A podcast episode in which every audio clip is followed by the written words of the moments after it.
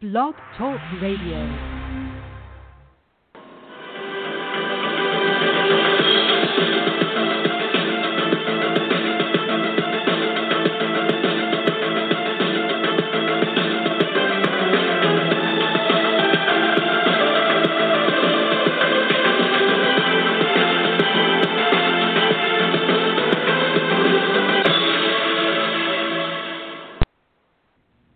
Good evening, everyone, and welcome to the 484th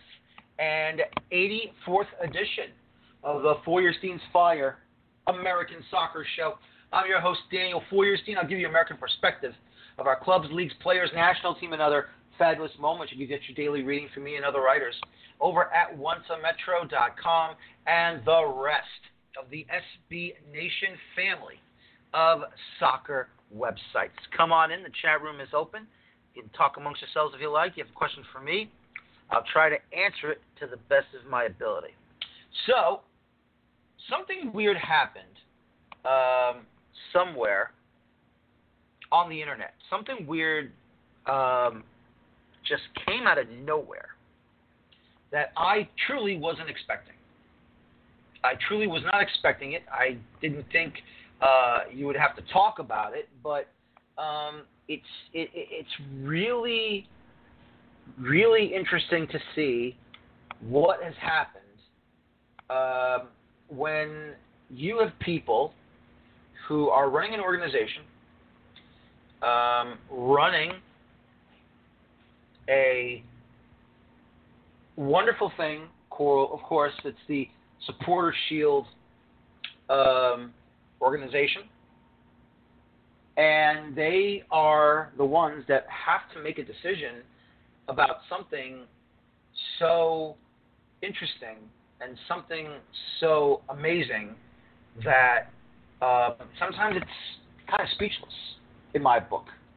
Now, I understand it's meant to be in favor of the supporters. And who am I to argue about the supporters, you know, having a voice and having a say about how the shield should be done and should be, given out to on a normal situation. But I think we can all agree that MLS is not a normal league. With all of these different rules and financial gives and takes when it comes to staying within the parameters of the single entity structure, which, look, I think you know as well as I do, I would like for that single entity structure to be reduced, lessened, maybe completely gone. But are we at a point yet to say it's going to be gone by the next year or two? Honestly, I don't think so. I think at the moment it's still going to be a part of our lives and part of this league.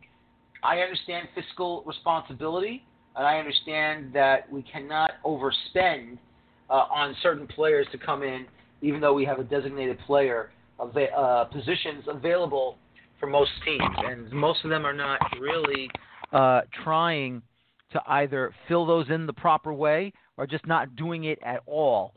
So that's the big question mark, of course. We all know what LA Galaxy are doing, what Los Angeles Football Club is doing. Look, FC Dallas has done it the right way with bringing homegrown players, even though it would be nice for them to bring up a very talented footballer, whether it be from South America or Europe. We have seen what the New York Red Bulls and New York City FC are doing. They're mostly the Red Bulls are using their academy platform to build up and bring in talented players who are either ready or not yet ready for prime time, but still, though, they're getting their opportunities, and we'll talk more about that particular person a little bit later on in the show. But when you have a situation that we are in this pandemic, and once again, I hope everyone is staying safe. I hope everyone is using masks. Everyone will remain strong and vigilant. As I've said many, many times, this is not a new normal. This is just a hindrance until a vaccine or a cure can be found, and hopefully it will be found before the end of this year. So let's see what happens, and let's leave our medical professions and the pharmaceutical experts to develop these vaccines so that we can be finally rid of this pandemic once and for all. The Supporter Shield now, with this committee involved, and they made a decision.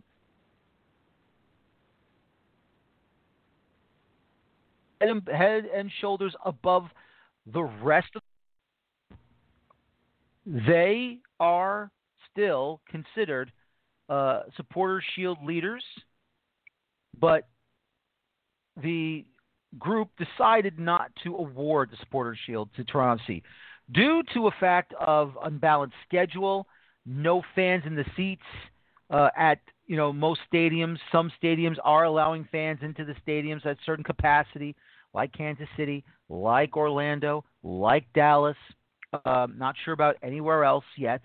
And while is understandable for deciding to not award a the Supporter Shield title within itself,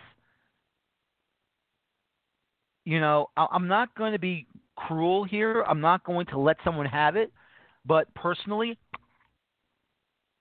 if anyone feels that Toronto should not get the Supporter Shield, even though they'll be automatically Supporter Shield champions, and they will not hold the actual trophy physically in their eyes, that is a problem. Because while this is a strange year, and yes, this is a very, very interesting decision made by that group, the truth is that I think it's wrong to not award hardware if you are champions of the regular season. And that allows you to enter the next edition of the CONCACAF Champions League. That is, I think, short-sightedness. I believe it is wrong. And I think the Supporter Shield group should reconsider. And I understand, as I've read the tweets from the gentleman that calls himself Metro Capo, and let me just say that, look, I do understand he has made a hard decision.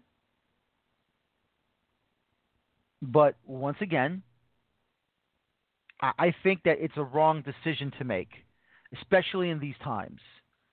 I think we can all agree that if Don Garber and the league did not find a way to continue the season in some form or fashion, then the Supporter Shield should not go to anybody.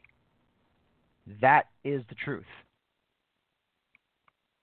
This is where the Supporter Shield is bigger than it normally is. And to be honest, it should be given to Toronto FC, as they are the leaders of the complete table to take home the Supporter Shield. They should be able to do so. They have to. Now, gratefully,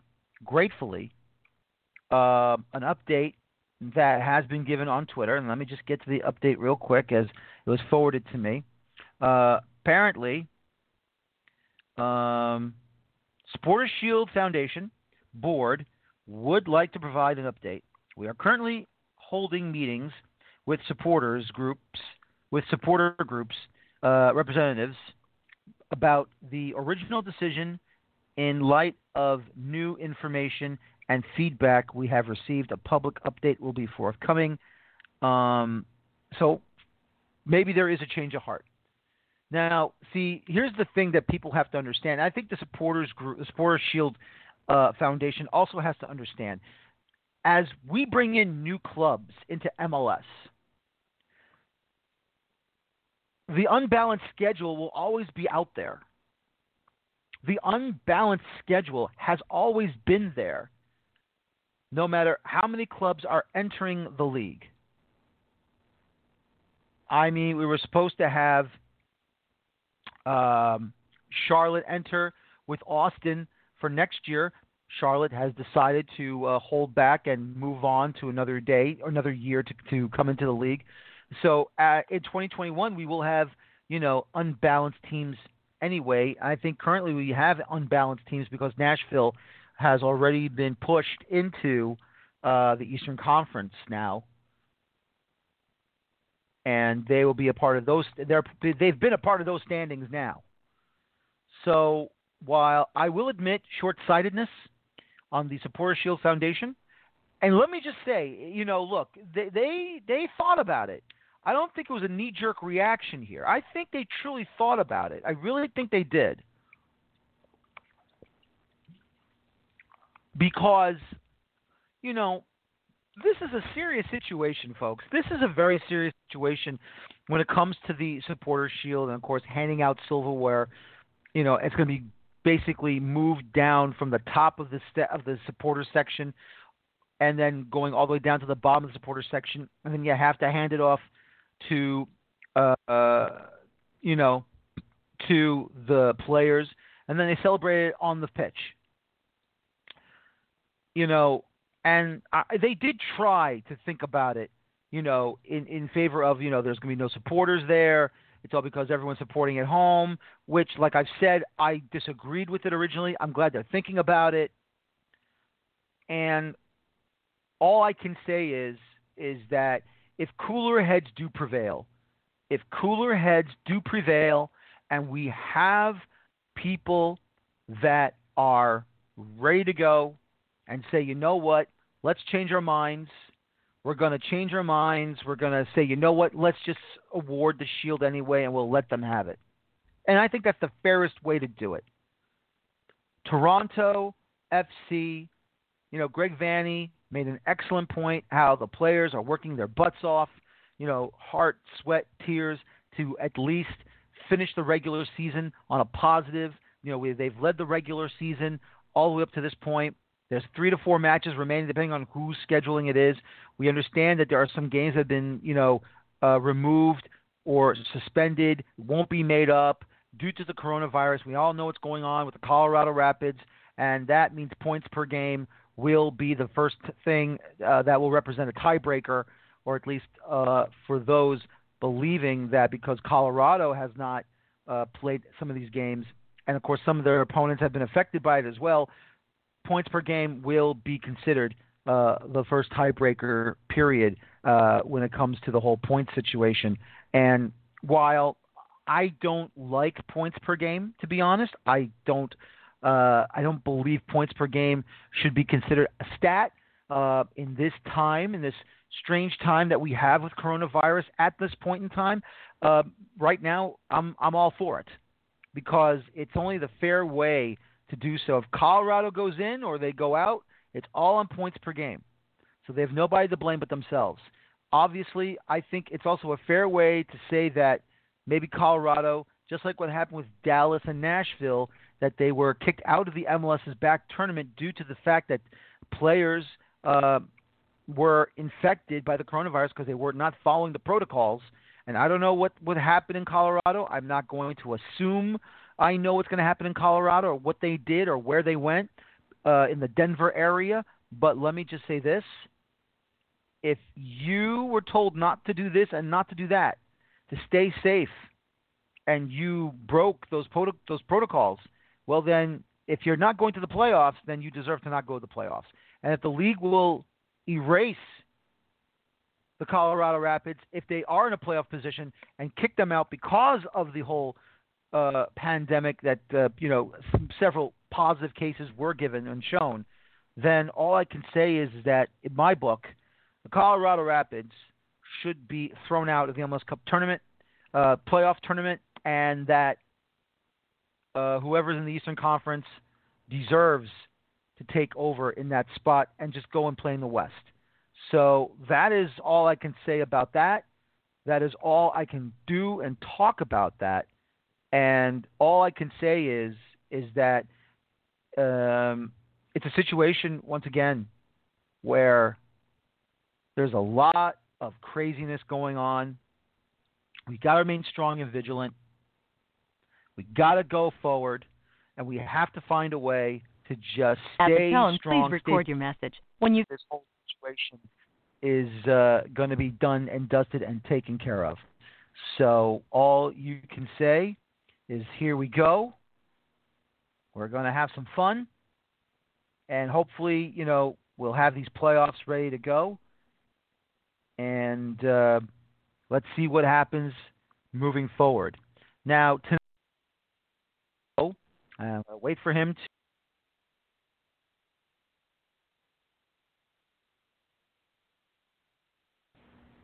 And unfortunately, I got kicked off of Skype, but I am back and I'm ready to go. And once again, ladies and gentlemen, tonight's show, as we always do here on the Four Seasons Fire American Soccer Show, we talk about not only the players and the clubs, but the broadcasters and the media members that cover this league for the, of course, celebrating 25 years of Major League Soccer as I continue on to talk about those interesting people that have been a part of this game for a long, long time. I am very happy and I am very excited to have on tonight, and hopefully I did not miss the original ringer. He broadcasts soccer and other sports on Fox Sports and Fox Sports 1. The one and only Rob Stone will be joining me tonight. Rob, are you there, sir? And I think we do not have him. Like I said, I got kicked off, so we're going to try to call him back again. Once again, that's my fault. Should never have happened. And we are going to just give him a nudge just to let him know.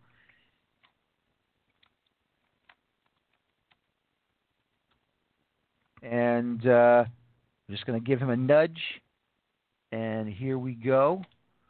I'm going to try that again. Now, once again, that's not his fault. That's my fault because Skype kicked out on me. So hopefully we will have him ready to go. And let's just wait and see for him to give us the phone, to pick up the phone and ready to go. Now, once again, Rob Stone, as you know, has been broadcasting and covering Major League Soccer and soccer as a whole for many, many years. Originally, of course, we remember him being a part of ESPN, covering MLS, and then, of course, once he made the move to go to Fox Sports, he's been continuing that for a bit of time. So at the tone, please record your message. When you finished recording. No, we do not. But we're still waiting for Rob Stone to get ready to go and ready to call or ready to get ready to join us tonight. And hopefully we will have him on, and we're going to hope, and maybe he'll be currently, who knows, maybe he's getting ready for college football, or maybe he's getting ready to be a part of a podcast with Alexi Lalas. Of course, him and Alexi Lalas were together at ESPN before they both made the move over to Fox Sports. So, you know, Rob Stone, I remember watching him doing a soccer show, magazine show on ESPN. And let's see if we can have him on now. Let's see what happens. At the tone, please record your message. When you finish recording, you may hang up. No, nothing yet as of this point in time. So once again, I remember Rob Stone doing a soccer magazine show for ESPN that was sponsored by Nike. And then, of course, when MLS starting on ESPN, when they wanted to do an MLS magazine show on ESPN, Rob Stone was the host of it. And I remember Rob Stone doing a lot of fun things on that show. He also had Tommy Smith with him at times. So it's going to be interesting, of course, when you talk to him.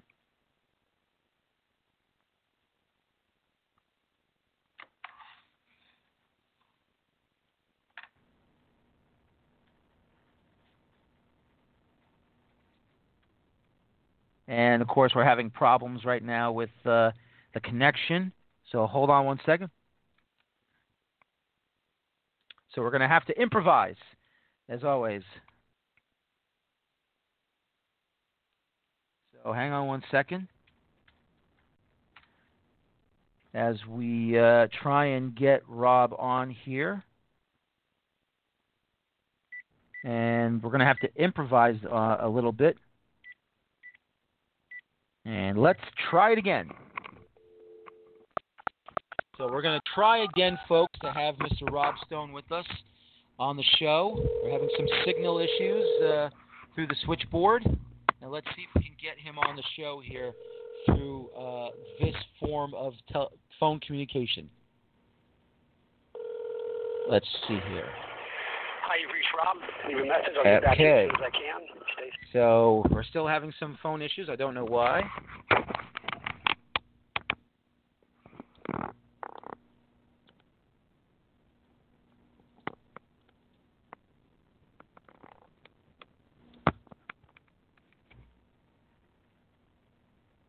Okay, so it looks like Rob wants to call in, so let's see if we can, hopefully he'll get on the show that way. So, yeah, this is what happens with live streaming sometimes, and let's see if he can get through. Hopefully he can get through, and if not, I'll try and give him another phone number. So, well, once again, technology, that's the fun thing here. The technology is really, really interesting, and you know, hopefully we can get other people on here. And if he can't get through, I'll give him another number so we can. Just let me give him another number. And it looks like we're having some issues here. And we're trying to fix these issues, of course.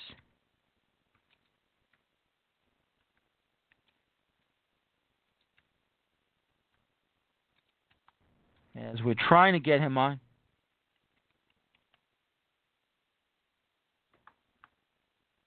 And hopefully he can call in. And like I said, if he cannot...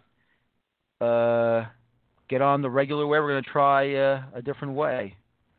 So, let me see if I can get him to come on the show. Like I said, all the circuitry is just going a little crazy so far. And if we can try and get him on, and believe me, we're trying. He's trying, I'm trying, we're all trying. See if we can get him on, and because I know he wants to be a part of this show. You know, I met Rob Stone in New York City at the Russian Tea Room for Fox Sports' send-off party to the Russian World Cup for 2018. First time that Fox Sports was trying to, of course, broadcast the FIFA World Cup. Let's see here. At the tone, please record your message. Nope, we don't have him there. We're having issues now with our phones. I don't understand why. Sometimes these things happen. So just give me some time here. So what I'm going to try and do is I'm going to probably cut myself off. So here's what I'm going to do.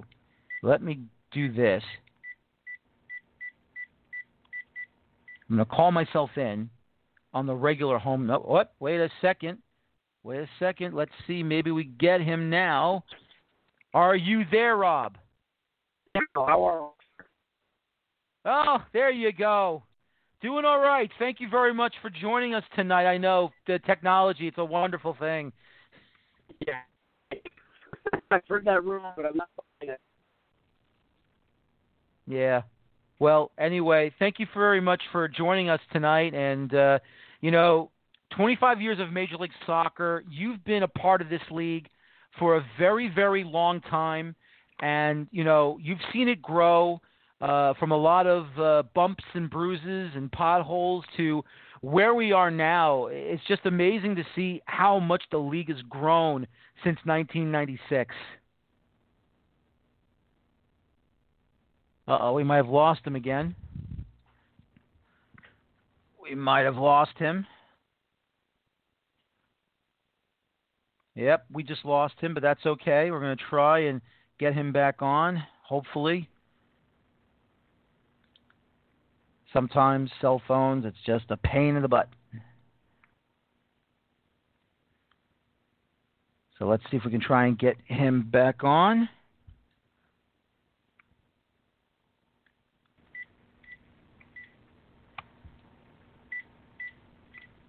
We're trying our best to get him on. At the tone, please record your message. Nope. Back to the voicemail. Let's see if we can get him on the regular phone. It is a whirlwind. Okay, he is trying to call, so it's been a bit difficult, obviously, with the way things are currently. So here's what I'm going to try and do. I'm going to get myself on here with the regular phone. And as we get ready to talk about some stuff, because let me see what's going to happen here. Shouldn't be having these issues. And here we go. Okay. All right, and there we go. So we just switched on to a regular phone line. So let's see what happens here as we try to get him back on. I know he's trying to get back on. So we're going to try and see if we can get back on here and try to see if there'll be a situation available. And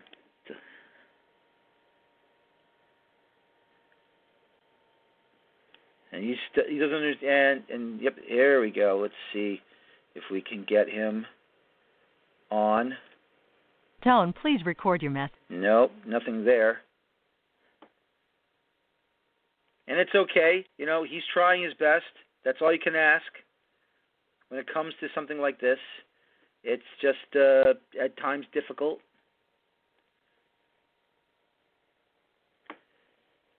We're staying in touch through Twitter, and that's always a good thing. So he's going to try to give us a phone call here. So let me try and do this. I'm going to go back to my headset. Right now. And we're going to try and wait to see for Mr. Rob Stone. So hold on one second.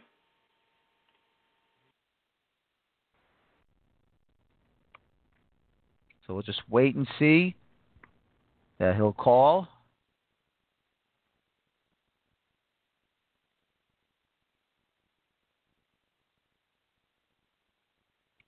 And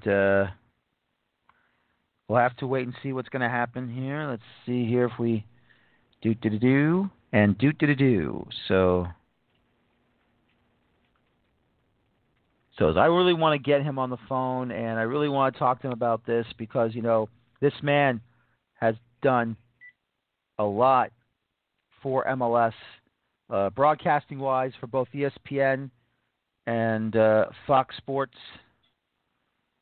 So let me see if I can get him through maybe a cell phone. So just give me one moment as let me go back in. And let's see if we can get back in here. Maybe we'll have to go through the cell phone. So let's see what happens. As we're going to switch again. Don't understand what's going on. And once again, all right, so there we go. And there we go. So just give me one moment, ladies and gentlemen, as I go ahead and pull in the cell phone. And hopefully, maybe that will work. And maybe, just maybe, we can get that thing going as quickly as possible. So we're going to give it another shot here. So let me go ahead and do a phone call here.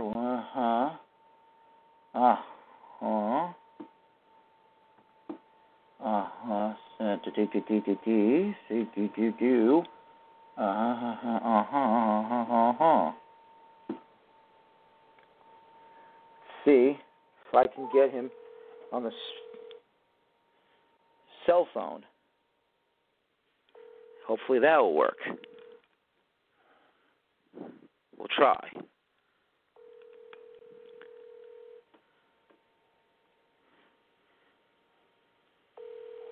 So let's see what happens. Hopefully we got a... No. So let me try something. So 1 second.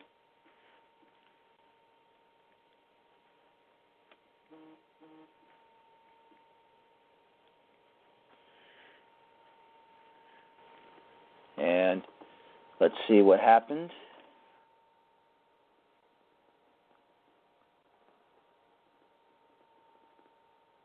Okay. So unfortunately, phone problems right now with Rob Stone currently. So he's just having phone issues.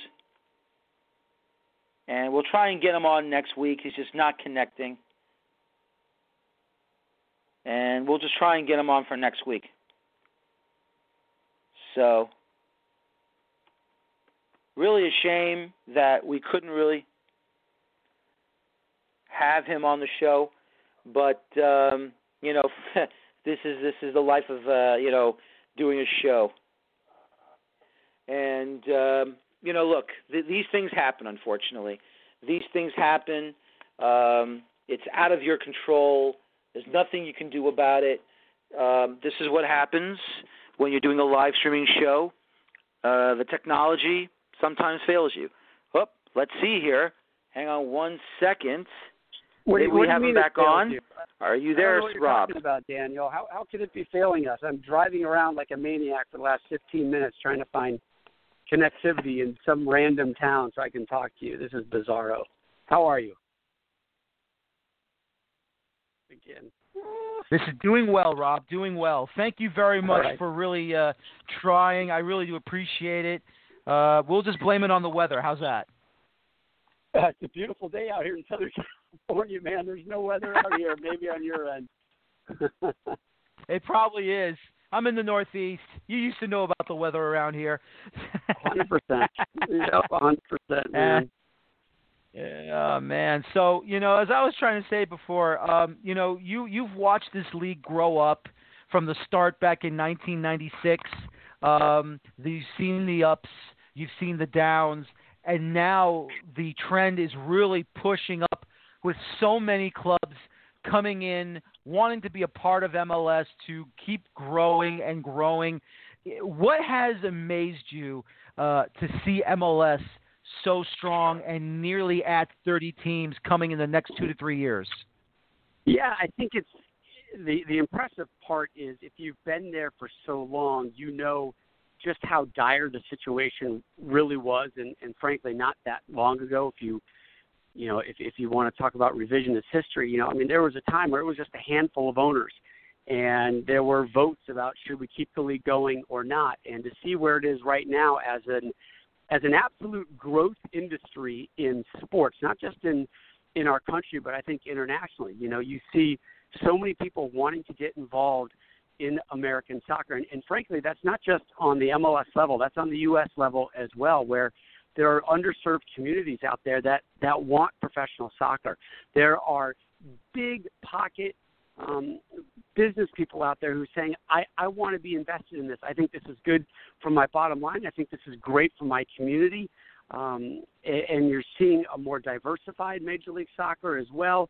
Every time you turn around, you're seeing more and more positives. But look, this COVID is going to hit MLS hard. It's going to hit everybody hard. That's kind of an obvious, but Major League Soccer really depends on those butts in the seats and the money that it brings in, and everything that comes with it. So this is going to be a tough year to fight through, but in the past, I don't think MLS would have survived.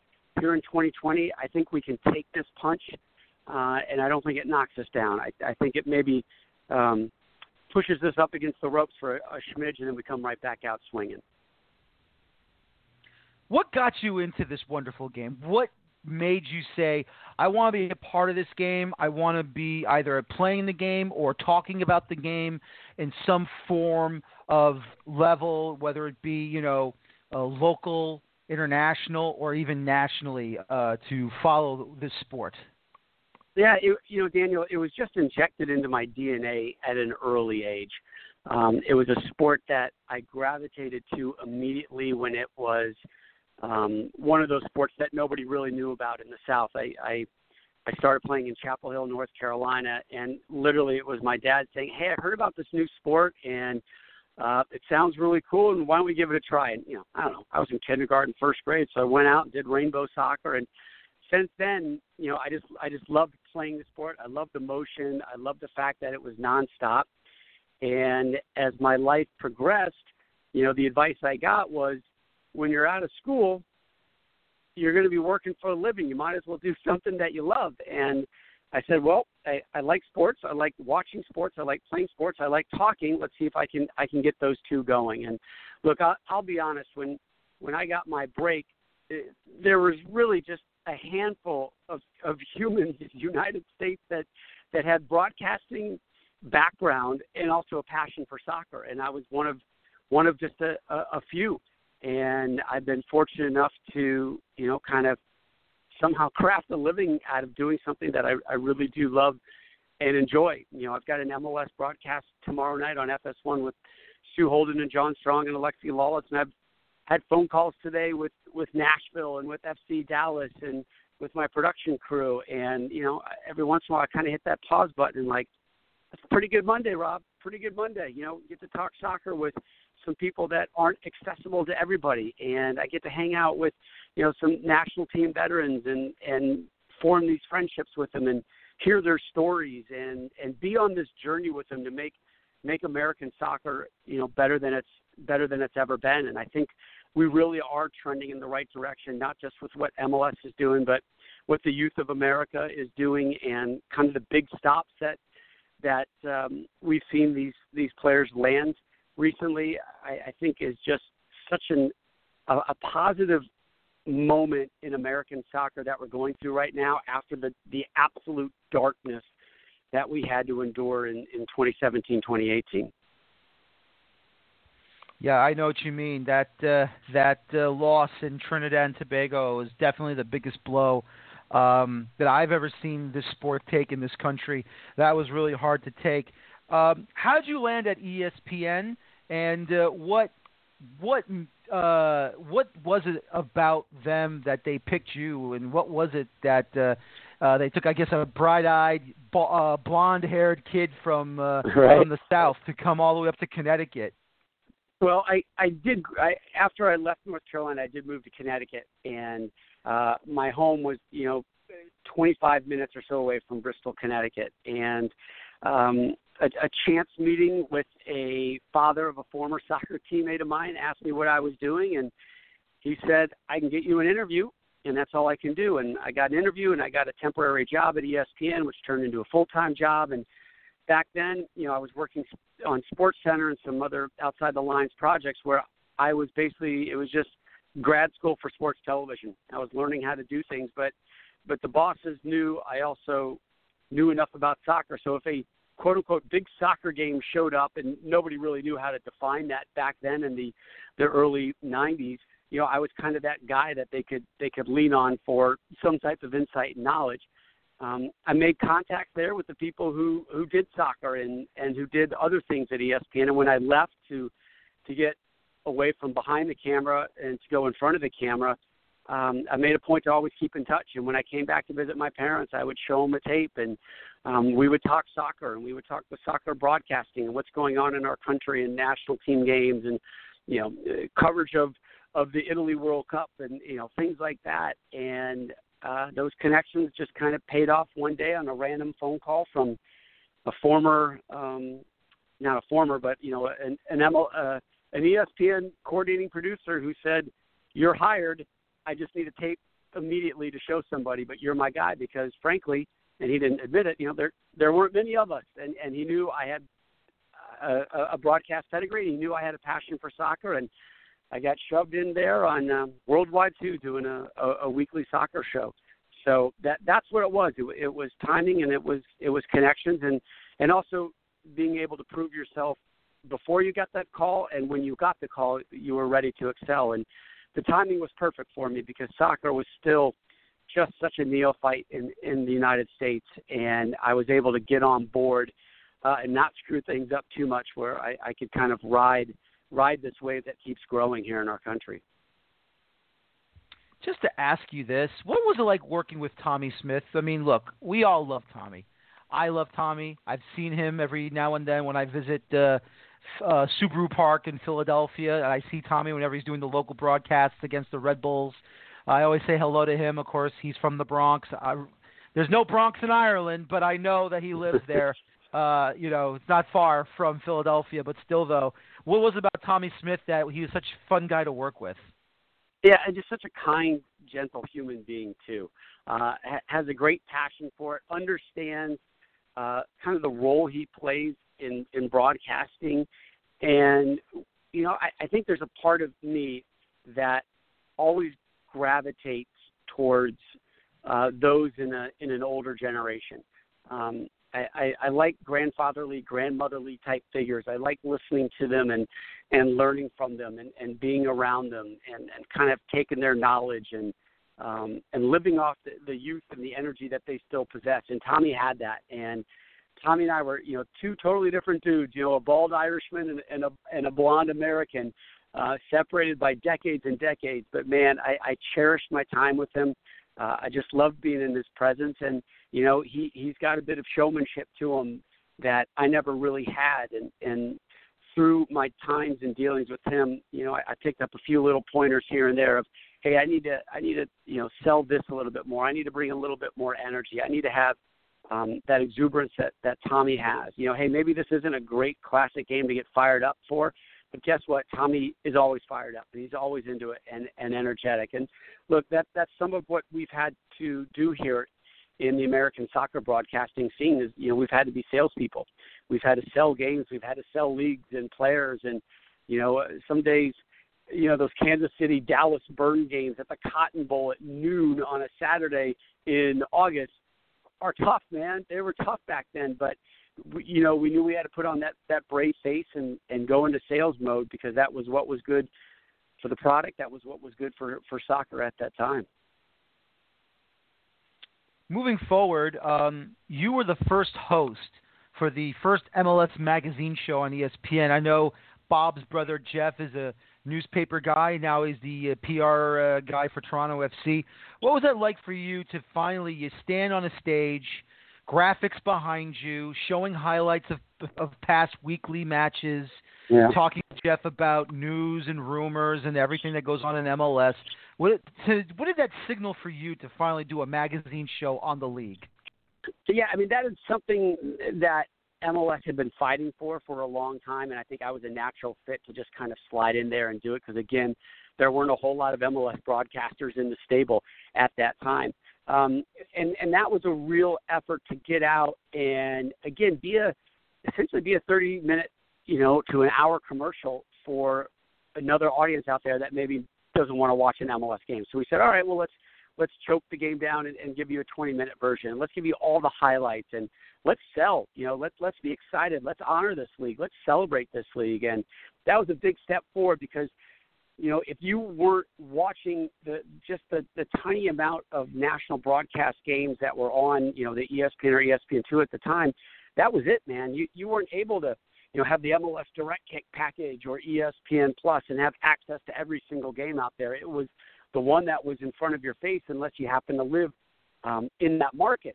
And you could watch, you know, the local Denver, you know, affiliate and their presentation of the Rapids. So it was a great step forward to kind of you know, stick your chest out and trumpet and educate a bigger audience about what this league is and the proper direction they're going in. So it was something I was really proud to be a part of. That's really where Alexi Lalas and I first started working together. He took that sabbatical from Kansas City, and that triggered, frankly, a lifelong friendship between the two of us.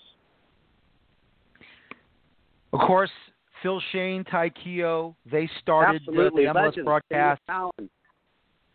Yep, absolutely. I mean, why not talk about them and how this whole everything got started? Then Jack Edwards, who's now the Boston Bruins play-by-play guy for Nesson, was originally in Sports Center, and then he started calling MLS, was part of the whole 2002 World Cup broadcast. Of course, we cannot forget what he said at the end of the Portugal win in the first group stage match, and, of course, what Clint Mathis scored the goal, and the victory over Mexico in the round of 16.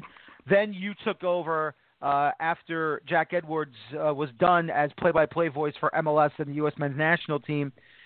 Well, how was that for you to go from a studio host to a play-by-play guy? It was a challenge. It was one I was up for and one I really wanted to attack. But back then, I'm not sure I had the proper presentation in my mindset on how I should do this. I don't think I was maybe old enough or mature enough not to handle the situation, but to properly convey some of the things that were going on in this league. I was there for energy and upbeat and let's attack things and let's get creative. And again, we were very much in the sales mode at that time, you know, so if it was Carlos Valderrama wig night, we were coming on with wig, you know, we don't really do that anymore. We were in this kind of transition period where, you know, we were trying to grow up and be a bigger kid. And I think they needed me, but I think they also needed somebody a little more in charge. I wasn't that guy at that time, but it was a great learning experience, and it educated me on how to do that job. But I think it also put me in a better position to do the job that I do, you know, right now going forward. Okay, I've got two words for you, and then I want you to just go ahead and take it. Cheating Bob. Oh, that's funny. I love Bob Bradley. I got so much respect for him. And I don't think – I hope I did. I never said those words, but I know those words were out there. And, yeah, that moment where Bob worked around the rule system and making the goalkeeper change and bringing in Eddie Gavin for Tim Howard and then taking Eddie Gavin out onto the field and everything. I folks didn't like, but that was MLS back then, and you know, a lot of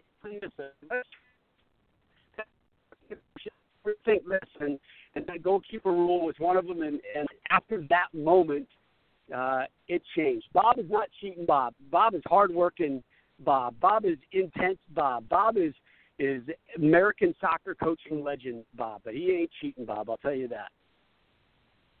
No, I know that. I just want to throw that out there because, you see, New York Red Bull fans were Metro Stars fans. That right. Was like, you know, the whole thing with D.C. United, the big rivalry. You know, that's the one thing we always talk about. You know, that's the thing that, you know, D.C. fans are like, this is cheating Bob. Bob cheated. You can't do that. And so we just take it as a great mantle on the D.C. Metro / Red Bull rivalries.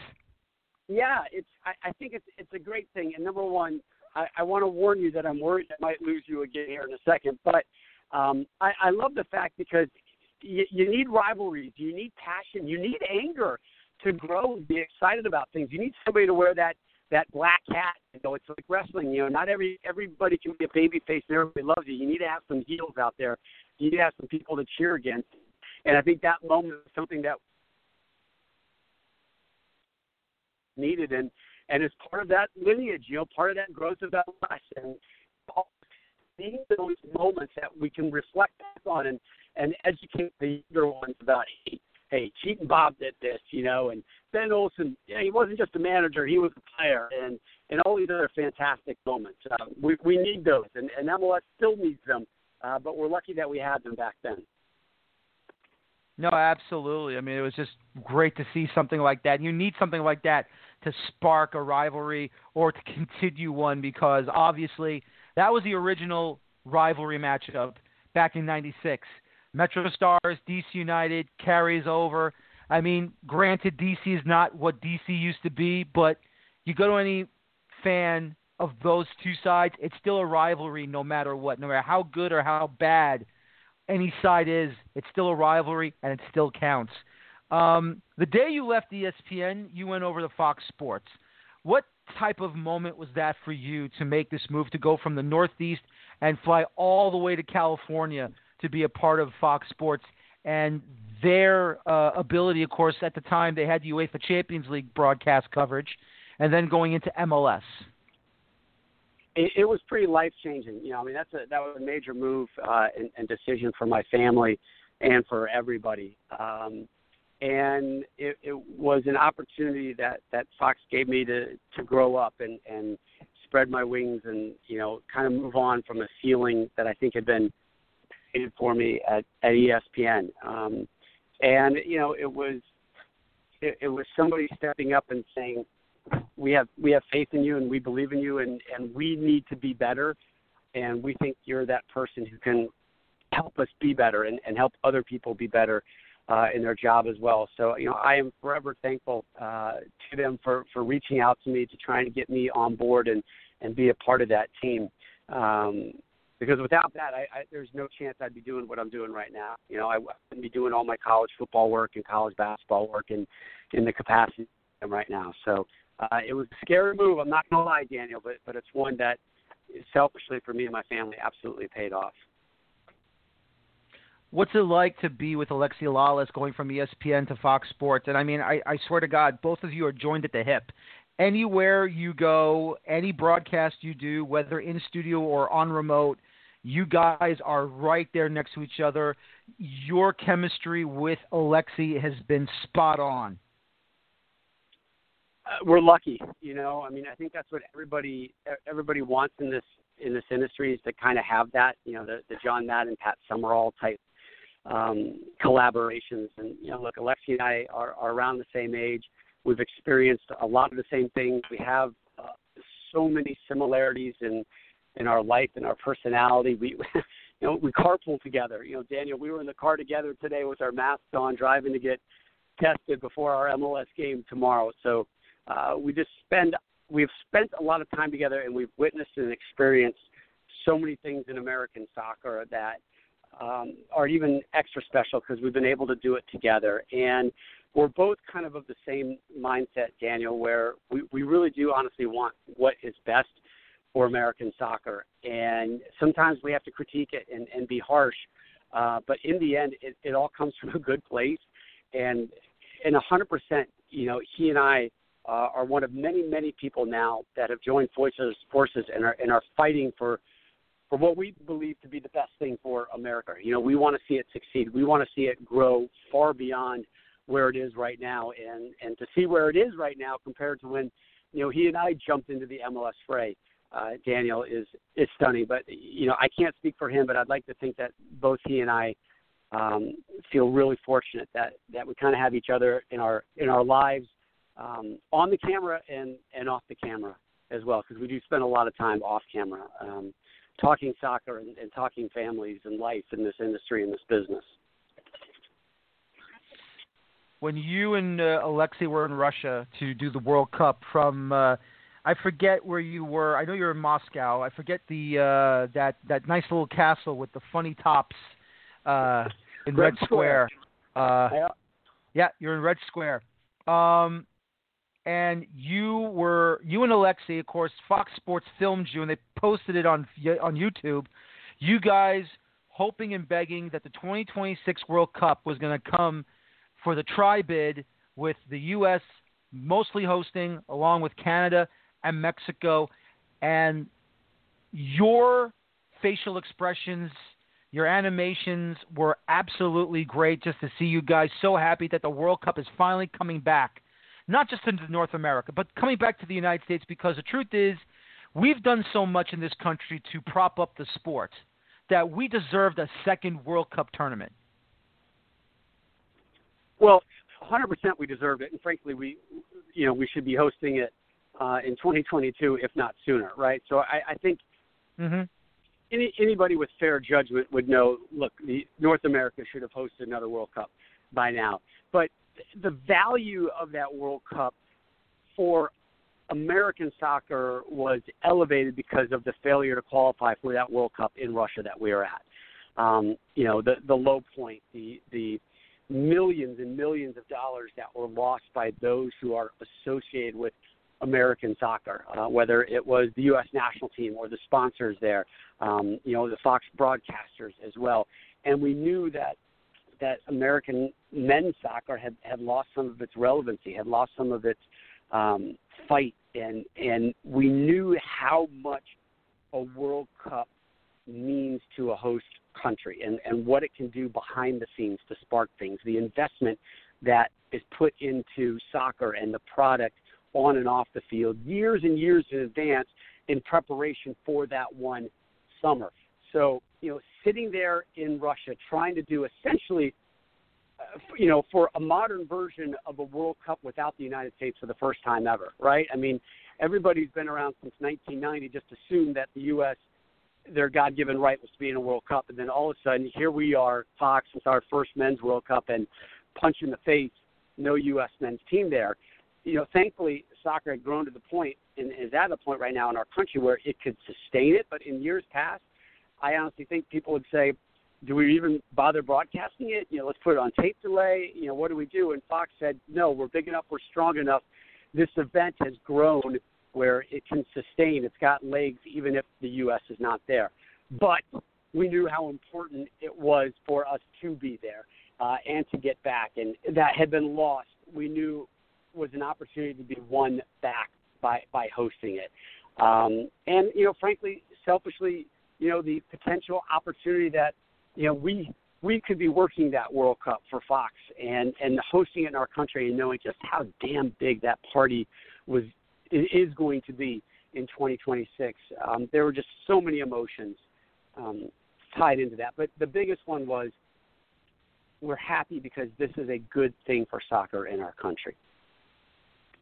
It really is. And hopefully we can get qualifying here in CONCACAF underway. We haven't even started the first round yet, and hopefully we can get something going on. And, to me, it sounds like we might have to play in certain months that are normally on the FIFA calendar, so we'll have to wait and see for that one. I know your love for, being a Tampa Bay Rowdy supporter down in USL Championship, but, of course, you have a fondness for Hartford Athletic over in Connecticut. So dare I ask, Mr. Stone, if those two face each other in the regular season again or even in the playoffs, which side would you take? I couldn't. I couldn't pick. The Rowdies are kind of my team. They were the first professional team that I ever followed. So they are deep in my heart. Tampa's where I was born. I grew up a Rowdy fan, watching Rodney Marsh and Wes McLeod. Hartford Athletic is, it's a brand new baby, and it's in, the state in the area of the world that I feel like I grew up in, from fourth grade on. So I want to do everything I can to help that club and help those people. So I can't pick. That's too cold. But I would love to see it, and I would love a high-scoring draw. How about that? Give me a 7-7 thriller. Okay, I'll let you go on that one. You got it. I don't want to hurt your feelings. That's okay. But but I have to ask you, of course, I had J.P. Della Camera on my show last year to talk about his Hall of Fame career. And sadly for you, you came in second on the congratulations as Mr. Jim Trecker got JP first. What does that mean to you? You don't have to tell me, I know, but for those that are not aware of this, your fondness for JP Della Camera has been tremendous. And I know if there was a campaign before he got in, you'd be the one leading it without him knowing.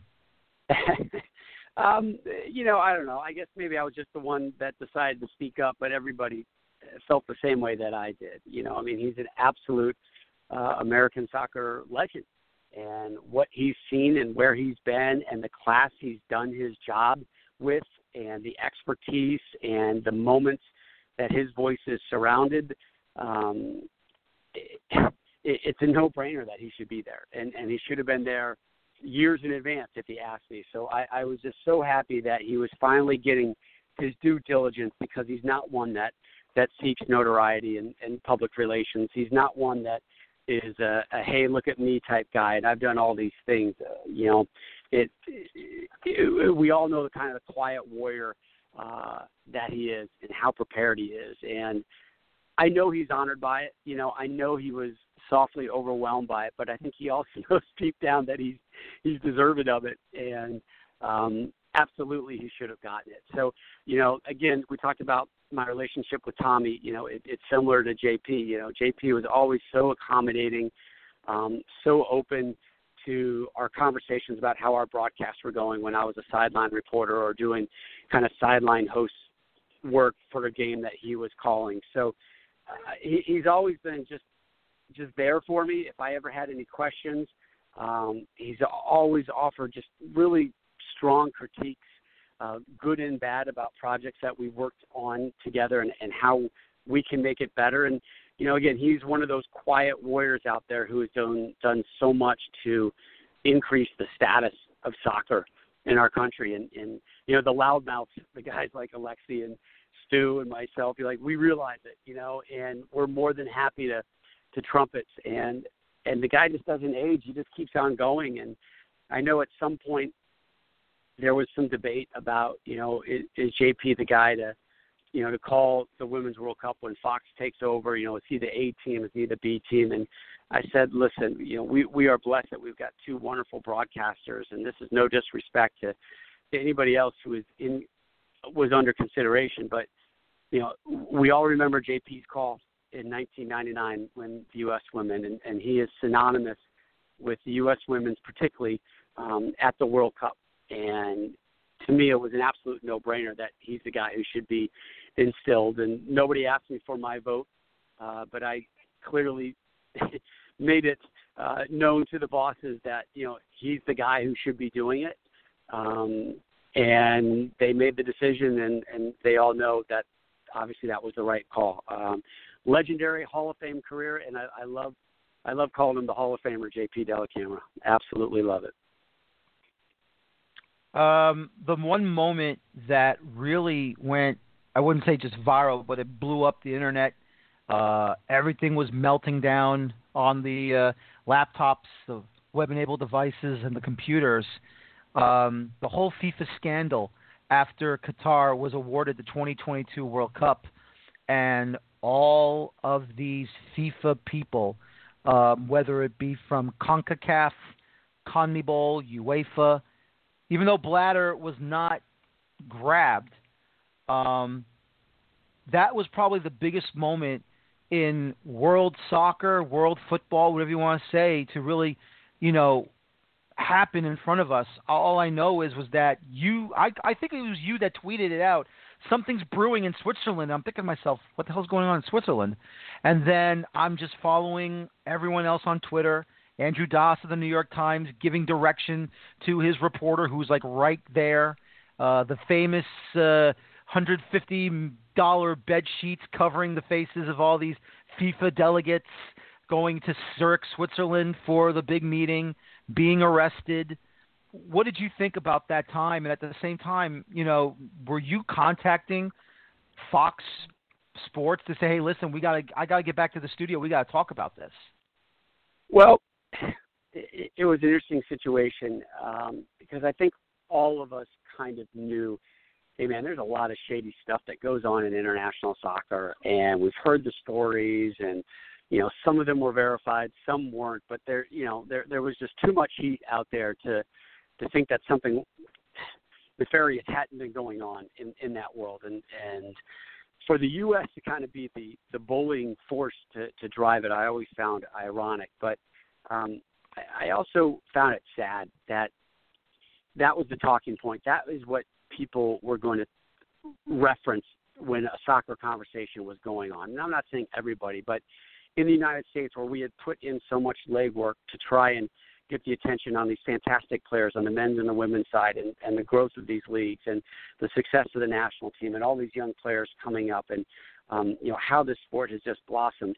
And then to have that be the only topic that anybody would really know about in the world of soccer outside of, you know, your pure fans. So I found it disappointing and sad, and I think it set us back. You know, it allowed people to go back to the old, let me make the easy, lazy jokes about what soccer is, and, you know, the rolling around in pain, and the xenophobia would show up again.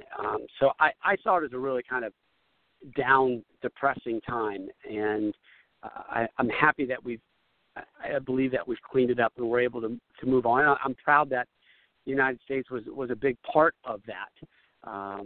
And you know, look, there a lot of things went down, and I think we all realize the shady activities that have taken place through international soccer for decades and decades.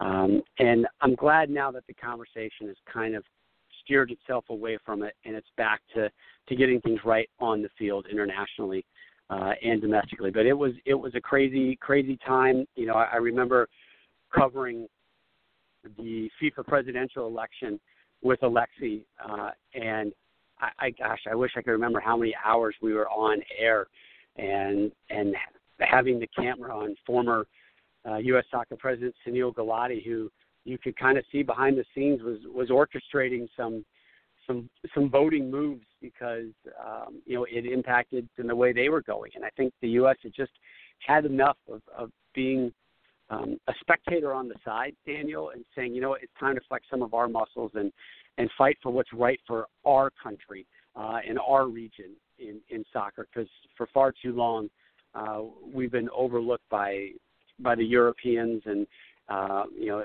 the Asian and South American branches. It's time for us to say, hey, we belong at the table with the big boys. Not only do we belong at the table, we should have our words and our say heard more than it had been in the past. What do you say about going back to 2002, that big second round victory over Mexico, the big 2-0 victory, the original? I shouldn't say the original, because that was in the qualifying round, but at Columbus. But 2-0 in South Korea. What significant moment was that, you think, for American soccer that day when we beat our biggest rivals? Not only that, you know, the Portugal game, I think all the results of 2002, for me, when I look back on it, Daniel, that was the tipping point for American soccer relevancy in our country, because you had a spectacular win to open up a World Cup versus a quote-unquote known, recognizable nation in Portugal with a star like Ronaldo, and to pull off an upset in the way they did it and at the hour that they did it. I think that's the big thing. That was the eye-opener for me, was that was a tournament where you're starting to see these videos come in of people in their basements and in their living rooms and still with their pajamas on and their T-shirts, and at these unholy hours watching soccer and collecting in mass in bars and restaurants to watch these games, when I think our programming department, our TV executives at that time were saying, this is kind of a lost World Cup. This time difference is going to kill us. It's such a dead zone. No one's going to watch it. Let's just get on and get off. And then you saw this momentum, and you saw these people demanding and coming together to watch these games. And for me, that was that eye-opener to our broadcast industry, to marketers, to Madison Avenue. Holy cow, guys, this sport is here now. It's got this relevancy that we were not aware of it, and it's got a passionate fan base that, frankly, wasn't getting the credit it was due. And that 2002 summer and that run by the U.S. team ignited it, and it just lit up people. And I really think that we've been surging forward at a rapid rate since that summer of 2002. So let me just add on to that, because my original job, I used to work at a sports news service in South Hackensack, New Jersey, called Phoenix Communications Group. Not sure if you're aware of it or not. Back in the day, they were the original broadcasters for this week in baseball. When the World Cup was coming in 2002 in different time zones, you remember the TiVos, you know, well, they weren't compatible to the recording machines in the Vuri, and they said to me, we're going to have to ask you to watch all the games because you're the soccer guy. And I said, you know what? I'm on. So after the Portugal-USA victory, the company had a deal to send sports highlights to NBC City after the game was over, calling up and saying to me, okay, we're ready for the highlights. There's no editor around yet. Maybe this morning. Can you believe I had a guy from Kansas City and a guy from Dallas, NBC News affiliate, wanting highlights already for USA 3, Portugal 2. Yep. Now, again, that's why I say that was the moment where, and I think it timed up to Daniel with the generational shift of people in charge of making decisions in the sporting landscape, where I think the crusty, grumpy old news editors or news directors or sports directors that had no clue, no affiliation to soccer, had been nudged out and had outgrown their positions. And in with this new base of people making decisions with their heart and their head and the knowledge of what soccer was. And they had grown up playing it. They were now coming of an age where they were having kids and getting them involved in soccer and understanding the beauties of it. And again, I think all that stuff just kind of clicked there in 2002. And I think the women's run in 99, just a few years prior, obviously was another trigger point that woke up a lot of people to say that this is more than just some niche thing that they only do in South America. This is something that we do in the United States, and we do it really well, and now people actually care. Absolutely. My last question for you is this. Now we have multiple networks broadcasting this game, not just Fox and ESPN. Of course, ESPN has been there from the start, now gathering all these leagues to broadcast, German Bundesliga. Now they got the Scottish Premier League. So Rangers-Celtic was the first match for their eyes. NBC is involved now with the Premier League in England. Once again, Fox has done a great job with, you know, past leagues. I remember, you know, obviously the A-League in Australia in those early mornings on Saturdays and Fridays and Saturdays here. CBS now with the UEFA Champions League. When you're seeing multiple networks now showing this game, showing this world game now, what doors you think have finally opened, and do you think they'll continue to be opened for people to broadcast and talk about this game with the respect it deserves, not just the worldwide leagues from Europe and in South America, but of course what MLS has done from 1996 up till now? It's a tricky one, Daniel, because on one end, I'm thrilled that there's competition and demand for soccer, and people want to be involved in it, and they see the value in airing it. But there is another part of me that worries that people are still using soccer as a play and as an experimental training ground. The things that some broadcasters out there do with soccer, they would never think about doing with National Football League or college football. They still, as much as they say they love the sport and they respect it, there are still a lot of entities out there that say, all right, you know what, we're going to use this to bury it behind a paywall, and we're going to increase, you know, our digital business. Things, again, that the NFL would not stand for and put up for. And, look, I get it. It's a business out there, but it worries me that people are still treating this as a bit of a petri dish and don't hesitate to make these changes that put off the viewer that has been there and has fought for more coverage and is sitting there watching these games and trying to figure out, where do I watch it now and where is it, and the lack of continuity. And again, it just the fact that it's a bit of a kind of a future money grab worries me a little bit. And look, it's an industry. I get it. I understand it. You're there to make money, but that's the one part of the conversation, Daniel, that does worry me.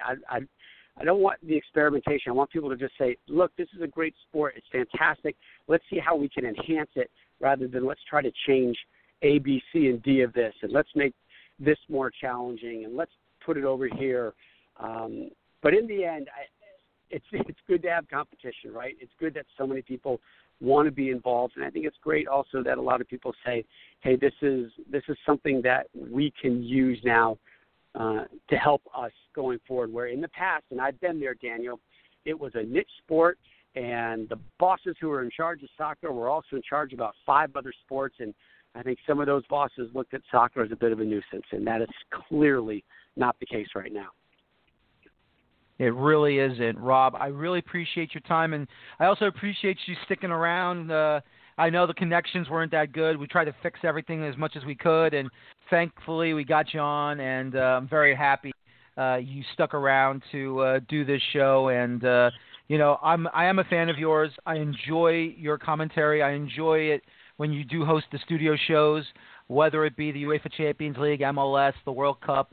It should be interesting to see what will happen for 2022 if you will be flying across the world to Qatar. But until we get there, we don't have to worry about it right now. But still, though, it's a pleasure to have you on the show. I'm very grateful that you came on, and it was great seeing you in person at the Russian Tea Room a couple of years ago for that send-off party. Thank you again for coming on, and have a good evening. And please stay safe and remain vigilant with you and your family during this whole pandemic. You're a good man, Daniel. Thanks for the fight you've been putting on for American soccer. We appreciate it, buddy. You and I, man, we're warriors out here. We're warriors. That's right. Fighting for every inch of pitch.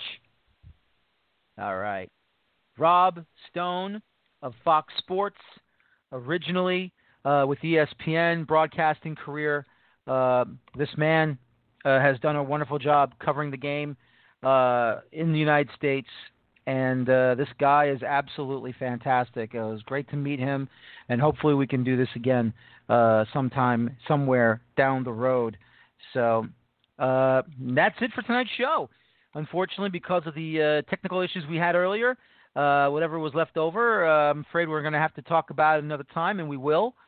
So thank you, everyone, for listening to me tonight. I want to thank my guest tonight, Mr. Rob Stone of Fox Sports. Thank you for tonight listening here on the 40 Teams Fire American Soccer Show. I hope everyone has a great evening. Enjoy the rest of the week, and then talk to you guys next week on Monday.